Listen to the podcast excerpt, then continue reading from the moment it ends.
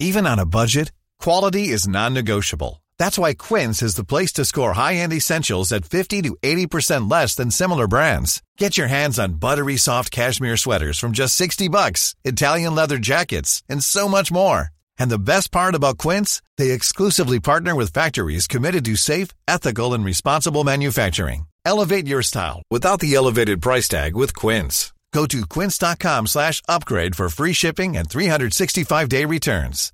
Hey, Dave. Yeah, Randy. Since we founded Bombus, we've always said our socks, underwear, and T-shirts are super soft. Any new ideas? Maybe sublimely soft. Or disgustingly cozy. Wait, what? I got it. Bombus. Absurdly comfortable essentials for yourself And for those facing homelessness. because one purchased equals one donated. Wow, did we just write an ad?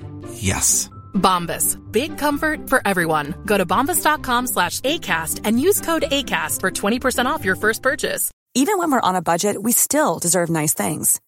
Quince is a place to scoop up stunning high-end goods for 50 to 80% less than similar brands. They have buttery soft cashmere sweaters starting at $50, luxurious Italian leather bags, and so much more. Plus, Quince only works with factories that use safe, ethical, and responsible manufacturing.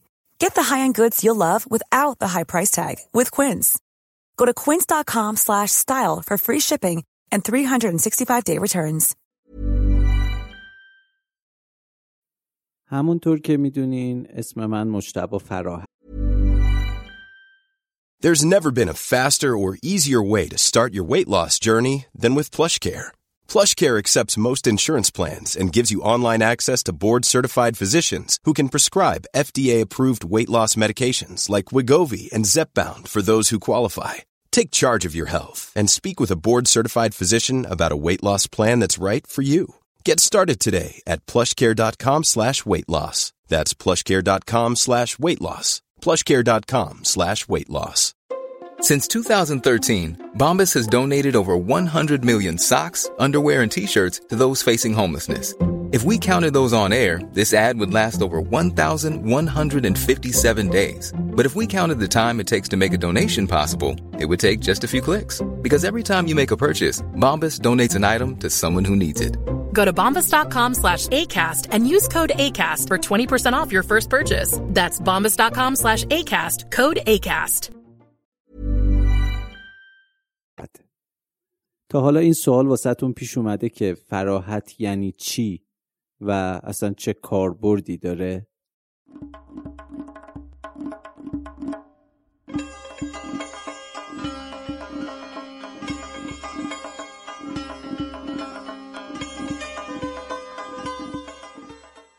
سلام. به ترپند خوش اومدی.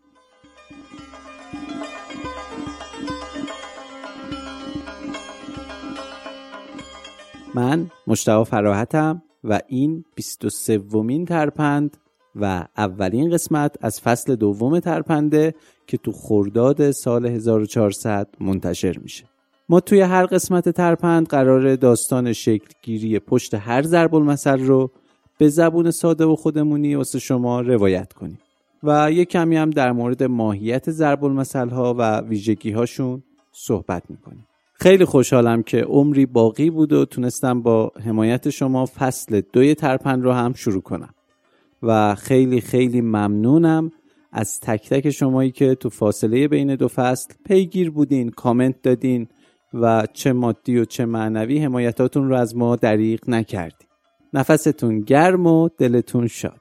خب دیگه بریم سراغ ترپند 23 وم که به مناسبت شروع سال 1400 هجری شمسی با کمی تأخیر منتشر میشه. بعد سی سال نوروز به شنبه افتاد.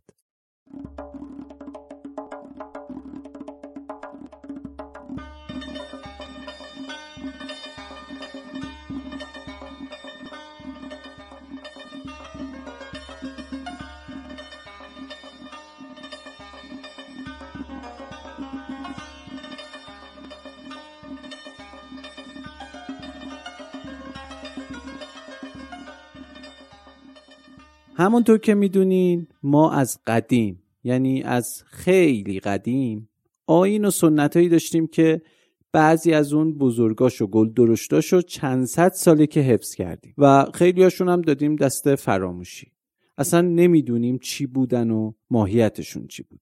تنها چیزی که از گذشته در این مورد می‌دونیم اینه که تمام این سنت ها و مراسم مناسبتی که تعدادشون هم اصلا کم نبوده همشون عید بودن و بهونه ای واسه جشن و پایکوبی. حالا نمی‌دونم شما باور می‌کنین یا نه ولی قریب به اتفاق مستشرقینی که روی ایران باستان تحقیق و تفحص کردن نتونستن حتی یک روز ازای عمومی تو تقویم ایران پیدا کنن. میگن اصلا ایرانی ها نمی‌دونن ازا چیه. از بس گفتن و گفتن و همه جا شروع کردن به دست انداختن ایرانیا. اینجوری که از دور می‌دیدن می‌گفتن هی هی اونها رو نگاه کن. ببین چقدر خوشحالند. بیچاره ها نمی‌فهمند ازا چیست. همین شد که ما هم به غرور ملیمون برخورد و طی یک عزم ملی تصمیم گرفتیم این تقویم عقب مونده سرخوش رو یکم اصلاحش کنیم. که اینقدر بینمک نباشه دیگه. و الان تقویممون مشالله حسابی بامزه و همچی خوشنمک شد. خدا رو شکر.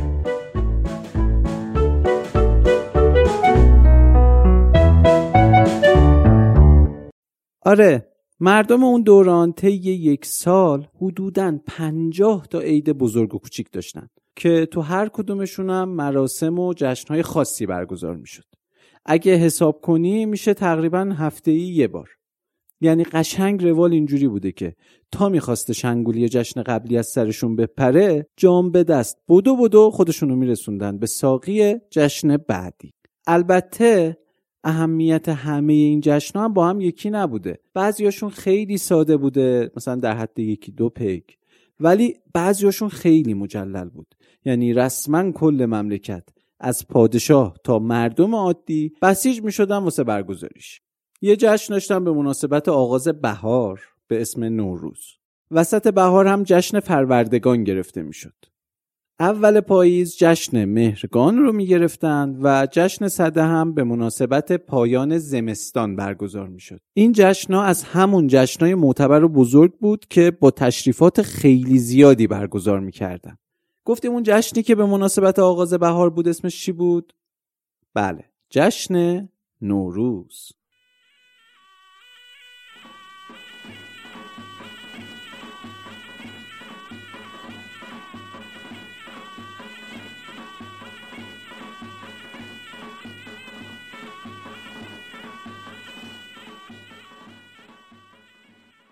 تشریفات جشن نوروز در دربار ساسانی چندین روز پیش از آغاز فروردین ماه آغاز می گشت. در صحن کاخ سلطنتی 25 روز مانده به نوروز دوازده ستون از خشت خام برپا کرده و بر سر هر ستون یکی از انواع رستنی ها را کشت می نمودند. این سنت سبز کاشتن ما هم گویا از همین دوران به ما رسیده. بالای این ستونهای خشتی دوازده نوع حبوبات و غلات مختلف میکاشتن که شامل این موارد بود. گندم، جو، برنج، عدست، باقالا، ارزن، ذرت، لوبیا، نخود، کنجد، ماش و کاجیره. کاجیره که گویا اسمای زیادی هم داره. من خودم نمیشناختم. تازه باهاش آشنا شدم. یه گیاهیه که بهش گلرنگ هم میگن. و از تخمش به عنوان دونه واسه بعضی از پرنده های خونگی هم استفاده می‌کنن. به تخمش میگن کافشه. پرنده بازا مخصوصا اونایی که عروس هلندی دارن حتما می‌دونن کافشه چیه. گویا قوت غالب عروس هلندی همین کافش است. آره گفتیم این دوازده تا گیاه رو میکاشتن روی سر ستون ها شاه و درباریان این سبزه ها را به فال نیک گرفته و تا ششم نوروز نگاه می داشتند و در روز ششم با شادی و طرب و آواز و رقص و فسق و فجور و خاک برسری سبزه ها را کنده و در مجلس شاهنشاه می نهادند. این سبزه ها تا شانزده فروردین در آنجا باقی می ماند. ایرانیان معتقد بودند که هر کدام از این حبوبات سبزتر و خرمتر باشد محصول آن در آن سال بیشتر و فراوانتر خواهد بود. فهمیدین دیگه چی شد؟ دوازده تا از غلات و حبوبات پرمصرف رو به عنوان سبزه میکاشتن. هر کدوم که بهتر و سبزتر رشد می‌کرد میفهمیدن که این گیاه رو امسال بکاریم حتما بهتره. سود توشه. در واقع اون دورانم اینجوری سیگنال می‌گرفتن.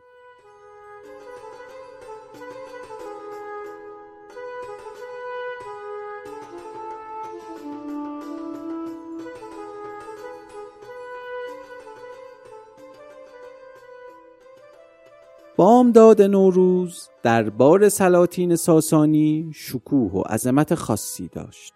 بعد از حضور شاه در دربار مردی گشاده رو و نیکو بیان خجست نام و مبارک قدم که از هنگام شب تا بامداد بر در خانه شاه ایستاده بود بدون اجازه به خدمت شاهنشاه می‌رفت و آنقدر می ایستاد تا شاه او را ببیند.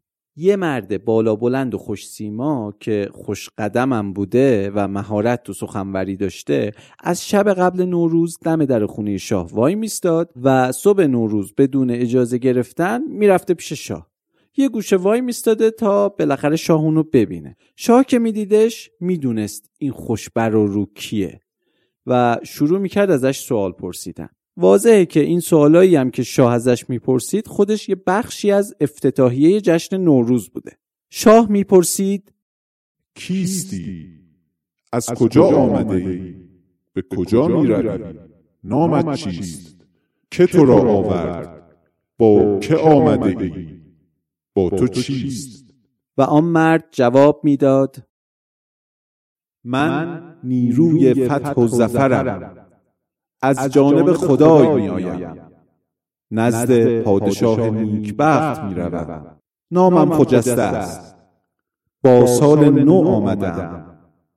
تندرستی و شادمانی و گوارایی رهاورد من است. آره شاه این سوالا رو می‌پرسید و ایشون هم این جوابا رو می‌داد. البته این رسم گویا هنوز هم رواج داره و هر چهار سال یک بار یکی که خیلی خجسته و خوشحاله میاد از این حرفا می‌زنه. مثلا میگه من فلانیم من نفت رو میریزم در سفره ها یا من بهمانیم با کلید تدبیر و امید نفت ریخته را جمع می‌کنم. اینهاش این هم کلیدم. و هر کس بسته به خلاقیتش حرفای متنوعتری هم می‌تونه بزنه.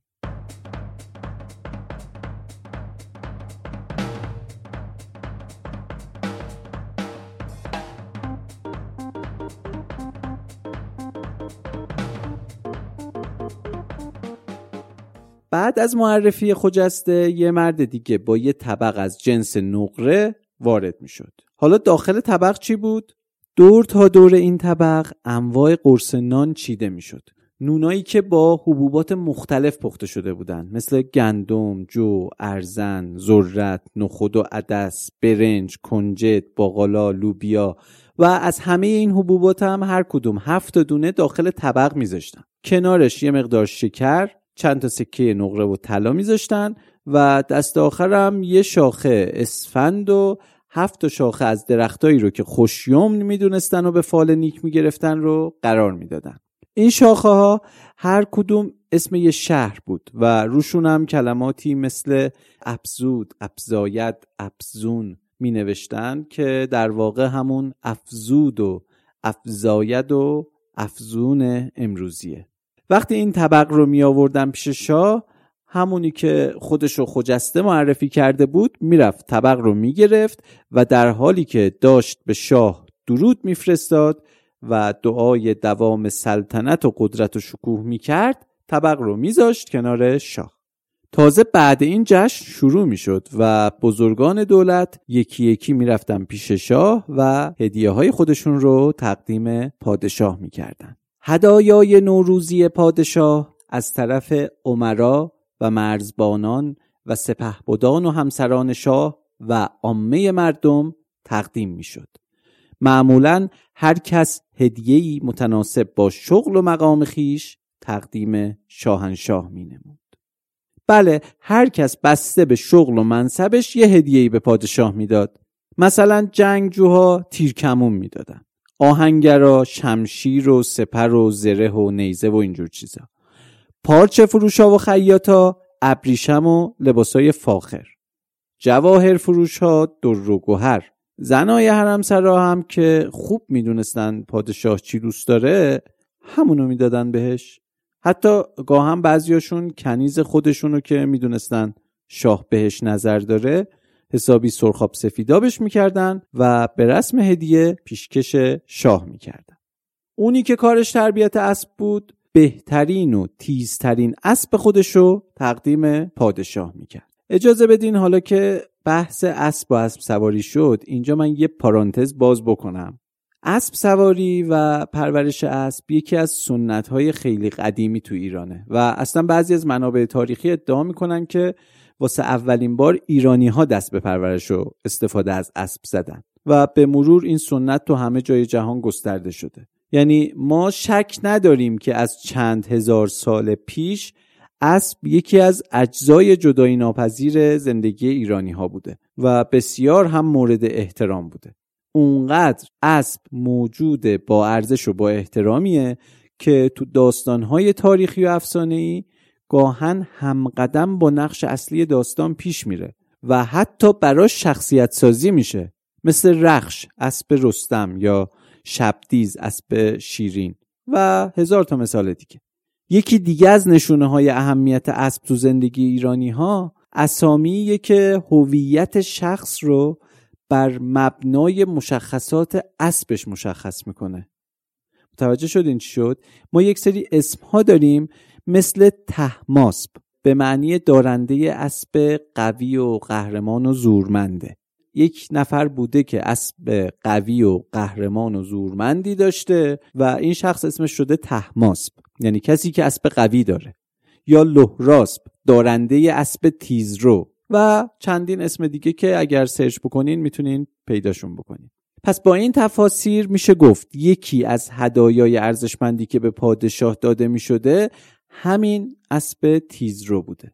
اجازه بدین قبل اینکه پارانتز رو ببندم یه نکته هم در مورد نام فامیلی خودم بگم. فراحت به معنی زیرکی، شکوه، شادمانی، مهارت و اینجور چیزای خوبه که بالاخره خودتونم مستحضر هستین. زیاد نیازی به گفتن نداره. ولی این کلمه یعنی فراحت صفتیه که به اسب چابک و تیزرو هم میدن و میگن عجب اسب فراحتی یا این اسب عجب فراحتی داره. یا مثلا یک حکایتی هست که توش طرف برمیگرده به یکی دیگه میگه که فکر نکن این تیز روی و اینا مال توه. این فراحت که هست از اسبته این فراحت تو از اسب توه. خب دیگه تا خودم دستی دستی باب شوخی با فامیلی رو باز نکردم. بهتره ببندیم این پارانتز کذایی رو. پارانتز بسته.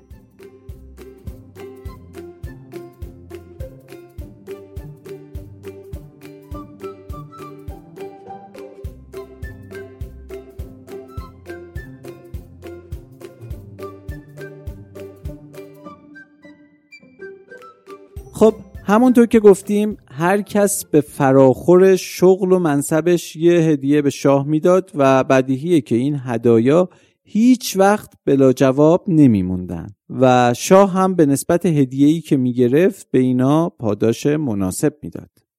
مراسم نوروز خیلی مفصل بوده و نمیشه اینجا به همش اشاره کرد و خیلی هاشو هم اصلا نمی‌دونیم. مثلا روز نوروز پادشاه یک باز سفید رنگ رو پرواز می‌داد. یا همین روز دختران باکره با کوزه های نقره می‌رفتن از زیر آسیاب واسه پادشاه آب می بردن. توی ایام نوروز پادشاه به ترتیب به همه مردم اجازه ورود می‌داد و همه به ترتیب شرفیاب می شدن. رسم اینجوری بود که از عامه مردم شروع می شد و روزهای آخر به اشراف و شاهزاده ها می رسید. تا الان هرچی گفتیم مربوط به نحوه برگزاری مراسم نوروز تو دربار بود. ولی خب مسلما بین مردم عادی هم این جشن با آداب خاصی برگزار می شد. مثلا شب نوروز آتیش روشن می‌کردن و کنارش رقص و پایکوبی و بزن و بکوب بامداد نوروز از باب چشم روشنی رو هم آب میپاشیدن که این رسمم حدودا تا ده سال پیش بود ولی خب حدودا ده سال پیش تو پارک آب و آتش تهران واسه همیشه پروندهش بسته شد و با آب پاشان و آب بازان برخورد مناسبی صورت گرفت. یکی دیگه از مراسم نوروز تو دوره ساسانی هدیه دادن شکر و شیرینی بود که خوشبختانه فعلا هست تا ببینیم بعدا مسئولان چه تصمیمی می‌گیرن. آهان یکی از رسمهای قدیمی هم همین کاشتن سبزه بود که گفتیم توی دربار روی دوازده تا ستون میکاشتن ولی مردم عادی هفت نوع سبزه میکاشتن به نیت اینکه ببینن کدومش بهتر رشد کرده و همونطور که گفتیم این رو دلیلی می‌دونستن واسه پیشبینی قوت اون نوع از غلات توی سال جدید. خب حالا که این همه از مراسم نوروز گفتیم بهتره بریم سراغ موضوع این قسمت. قبل هرچی اینو بگم که تو دوران باستان ما چیزی به اسم ایام هفته نداشتیم. یعنی شنبه یک شنبه این چیزا رو نداشتیم. تو اون دوران هر سال متشکل از دوازده ماه سی روزه بوده. دوازده تا ماه سی روزه که میشه 360 روز به اضافه پنج روز آخر سال. این دوازده ماه اسمشون همینی بوده که الان هست. یا یه چیزی شبیه همین. فروردین و اردیبهشت و الاخر. ما گفتیم هر ماه سی روز داشته درسته؟ هر کدوم از این روزها واسه خودشون یه اسم مخصوص داشتن. مثلا اگه می‌خواستی بگی امروز بیست اردی بهشته می‌گفتی امروز بهرام اردی بهشته فکر کنم یه همچین چیزی می‌گفتن. چون روز بیستم اسمش بهرام بود. حالا دوازده تا از این روزها اسمشون همون اسم ماه بود. فهمیدین شد؟ یعنی دوازده تا روز داشتیم به اسمهای فروردین و اردیبهشت خورداد و برو تا اسفند. دوازده تا از روزامون اسمشون این بوده. حالا فرض کنین امروز اسمش خورداد بود که در ماه خورداد واقع شده. این روزو چیکار می‌کردن ایرانیا اگه گفتین. بله جشن می‌گرفتن. گفتم که فقط دنبال بهونه بودم واسه جشن. حالا آخر سال پنج روز کم میومد دیگه که اون پنج روز خودش اسم جدا داشت و بهش پنجه دزدیده می‌گفتن. اون پنج روز هم چون دزدیده بودن خب جشن می‌گرفتن دیگه. همین تو علکی. البته علکی هم نبود دیگه بسات نوروز بود. همونطور که می‌دونیم هر سال به اندازه یک چهار روم روز بیشتر از 365 روزه. اون یک چهار روم ها رو هم که ما هر چهار سال یک بار سال کبیسه می‌گیریم که جبران بشه اونا نمی‌گرفتن. ثبت می‌کردن 120 سال بگذره و هر 120 سال یک بار یک ماه اضافه می‌گرفتن. و به نوبت اسم یکی از ماه ها رو میذاشتن روش. یعنی یه بار دو تا فروردین داشتیم 120 سال بعد دو تا اردی بهش و همینطور برو تا آخر. راستی؟ اون یه ماه اضافه رو که دیگه نیازی نیست بگم چیکار می‌کردن آفرین. آره همونه. جشن و بزن و بکوب و بخور و بخواب. تازه مالیات هم نمی‌دادن. به خرج حکومت یه ماه حال می‌کردن. اصلا تو بعضی از منابع اومده که اینکه آرزو می‌کنن میگن الهی 120 سالشی واسه اینه که حداقل یه بار تو عمرت این جشن رو ببینی. هرچند دیگه الان 500 ساله هم بشی فایده نداره.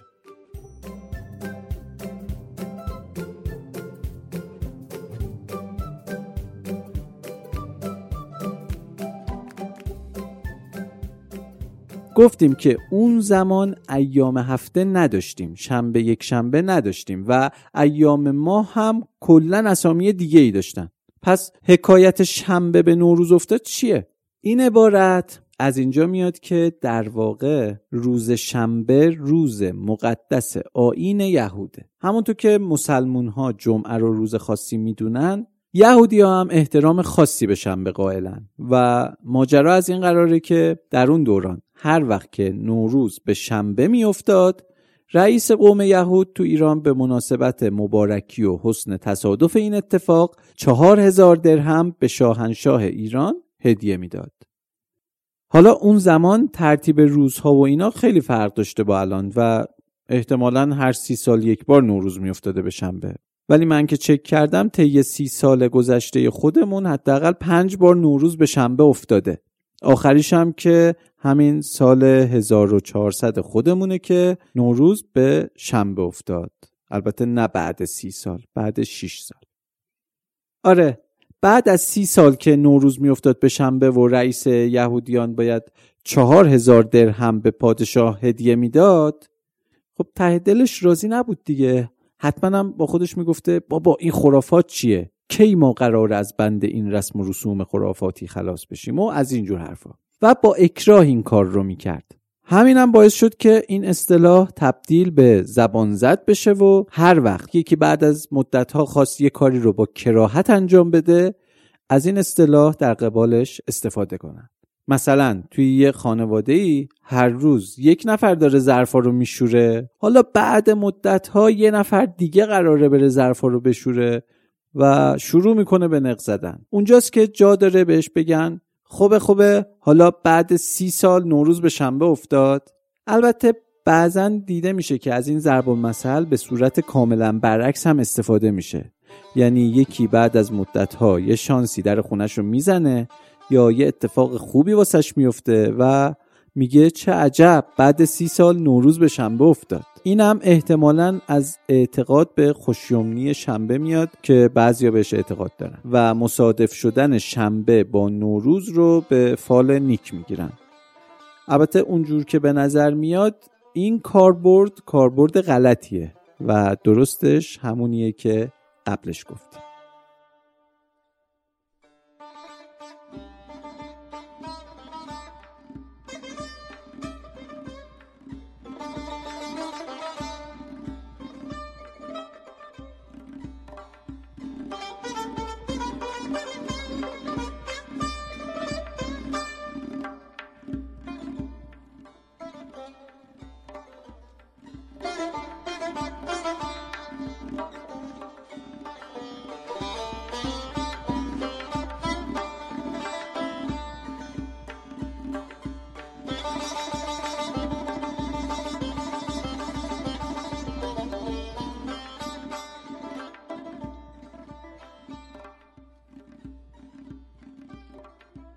اگه یادتون باشه آخرای فصل اول ترپند شروع کردیم به شرح تفاوت بین مثل با بعضی از گونه های زبانی و ادبی که از بین اونها زبانزدهای رایج و کلمات قصار رو بررسی کردیم الان میریم سراغ شرح تفاوت بین مثل با باورهای آمیانه یا همون خرافات خرافه چیه؟ خرافه به یه سری اعتقادات میگن که پایه و اساس علمی و عقلی و منطقی نداشته باشن. در واقع خرافات در ادبیات به یک سری گفتار گفته میشه که ظاهرشون دلنشین و باور کردنیه. یعنی اونقدر تکرار شده که باور می‌کنیم ولی هیچ پایه و اساس عقلی و علمی نداره و تو اکثر جامعه های دنیا هم وجود داره. خرافات انواع مختلف داره. مثلا یه نوعش تلقینی یا فردیه. یعنی خرافاتی که شخص واسه خودش ساخته و به خودش تلقین می‌کنه. مثلا دیدیم بعضیا میگن اگه فرزن هفتم ماه بیفته دوشنبه واسه من اومد داره این از اون نوع خرافات تلقینیه. یا مثلا خرافات دفاعی. اینا همونایی که واسه پیشگیری از های مادی و معنوی به کار میرن. مثلا پاره کردن لباس یا شکوندن تخم مرغ واسه دفع چشم زخم. حالا انواع خرافات زیاده و هممون کم و بیش باهاشون آشنا هستیم و خیلی وقتا هم بدون اینکه حواسمون باشه داریم ازشون استفاده می‌کنیم. تقریبا گفتم تو همه جوامع هم این دست از خرافات وجود داره که وارد ادبیاتشون هم شده. حالا با توجه به تعریف باورهای عامه و خرافات می‌تونیم به اصلی ترین تفاوت این عبارات و مثل اشاره بکنیم. همونطور که می‌دونین و قبلا هم توضیح دادیم مثلها جنبه اندرز و تعلیم دارن. ولی خرافات و باورهای عامه اینجوری نیستن. ببینین یه چیزی رو نباید اشتباه بگیریم. ممکنه ریشه یه مثل بر مبنای خرافات باشه. مثلا میگیم بخت که برگرده فالوده دندون میشکنه درسته تو دل این مثل اعتقاد به بخت و سرنوشت هست ولی یک مفهومی داره و کاربرد داره. ولی بعضی از عبارت ها اینجوری نیستن و صرفا کارشون بیان یک عبارت خرافیه. مثل چی؟ مثلا میگیم عطسه علامت صبره. این هیچ مفهومی نداره. صرفا تو می‌خوای یک عبارت خرافی رو القا بکنی به مخاطب. یا هر که دارد خال سینه آن نشان از بخل و کینه. حال می‌کنین دیگه چه زیر خاکیایی واسهتون پیدا می‌کنم. آخه یعنی چی؟ هر کی تو سینش یه خالی داشته باشه یعنی بخل و کینه داره. یا پیشونی بلند علامت دولته. یا مثلا اینو گوش کن. گرگ از آدم لخت میترسه. والا به نظر من که این خرافات نیست. یعنی اونی که جرأت می‌کنه جلو گرگ لخت میشه خیلی موجود ترسناکیه. گرگ هم حق داره. از اینجور موردها ما زیاد داریم توی اصطلاحات و زبانزدهای فارسی. شما هم اگر موردی به ذهنتون میاد توی شبکه های اجتماعی یا بخش کامنت اپلیکیشن پادکستتون به اشتراک بذارین تا ما هم بخونیم و بقیه هم بخونن. خب این چیزهایی که مثال زدیم و توضیح دادیم باورهای عامه یا خرافه بودن که به دلیل نداشتن خصوصیات مثل نمی‌تونن ضرب المثل باشن هرچند که خیلی رواج داشته باشن.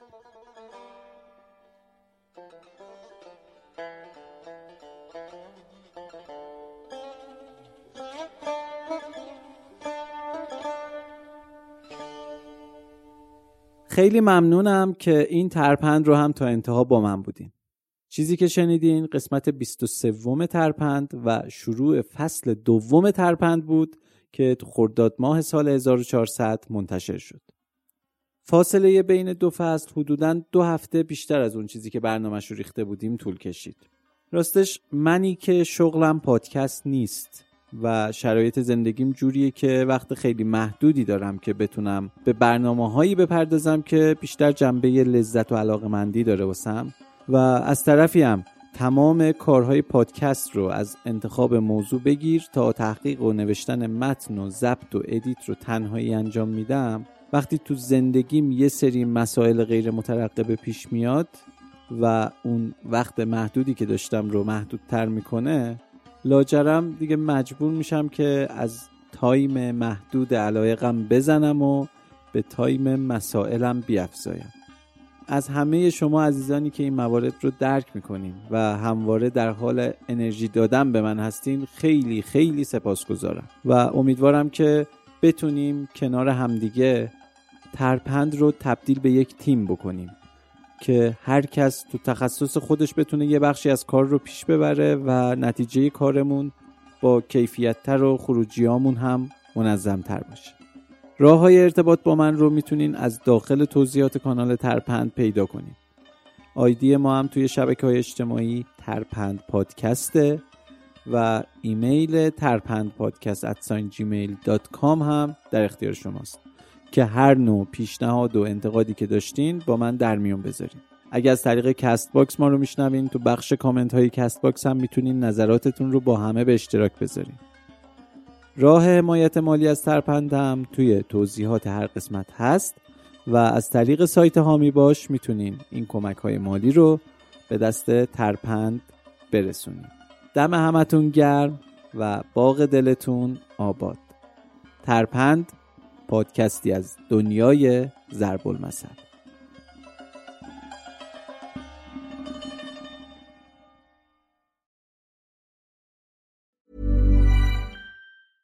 Even when we're on a budget, we still deserve nice things. Quince is a place to scoop up stunning high-end goods for 50 to 80% less than similar brands. They have buttery soft cashmere sweaters starting at $50, luxurious Italian leather bags, and so much more.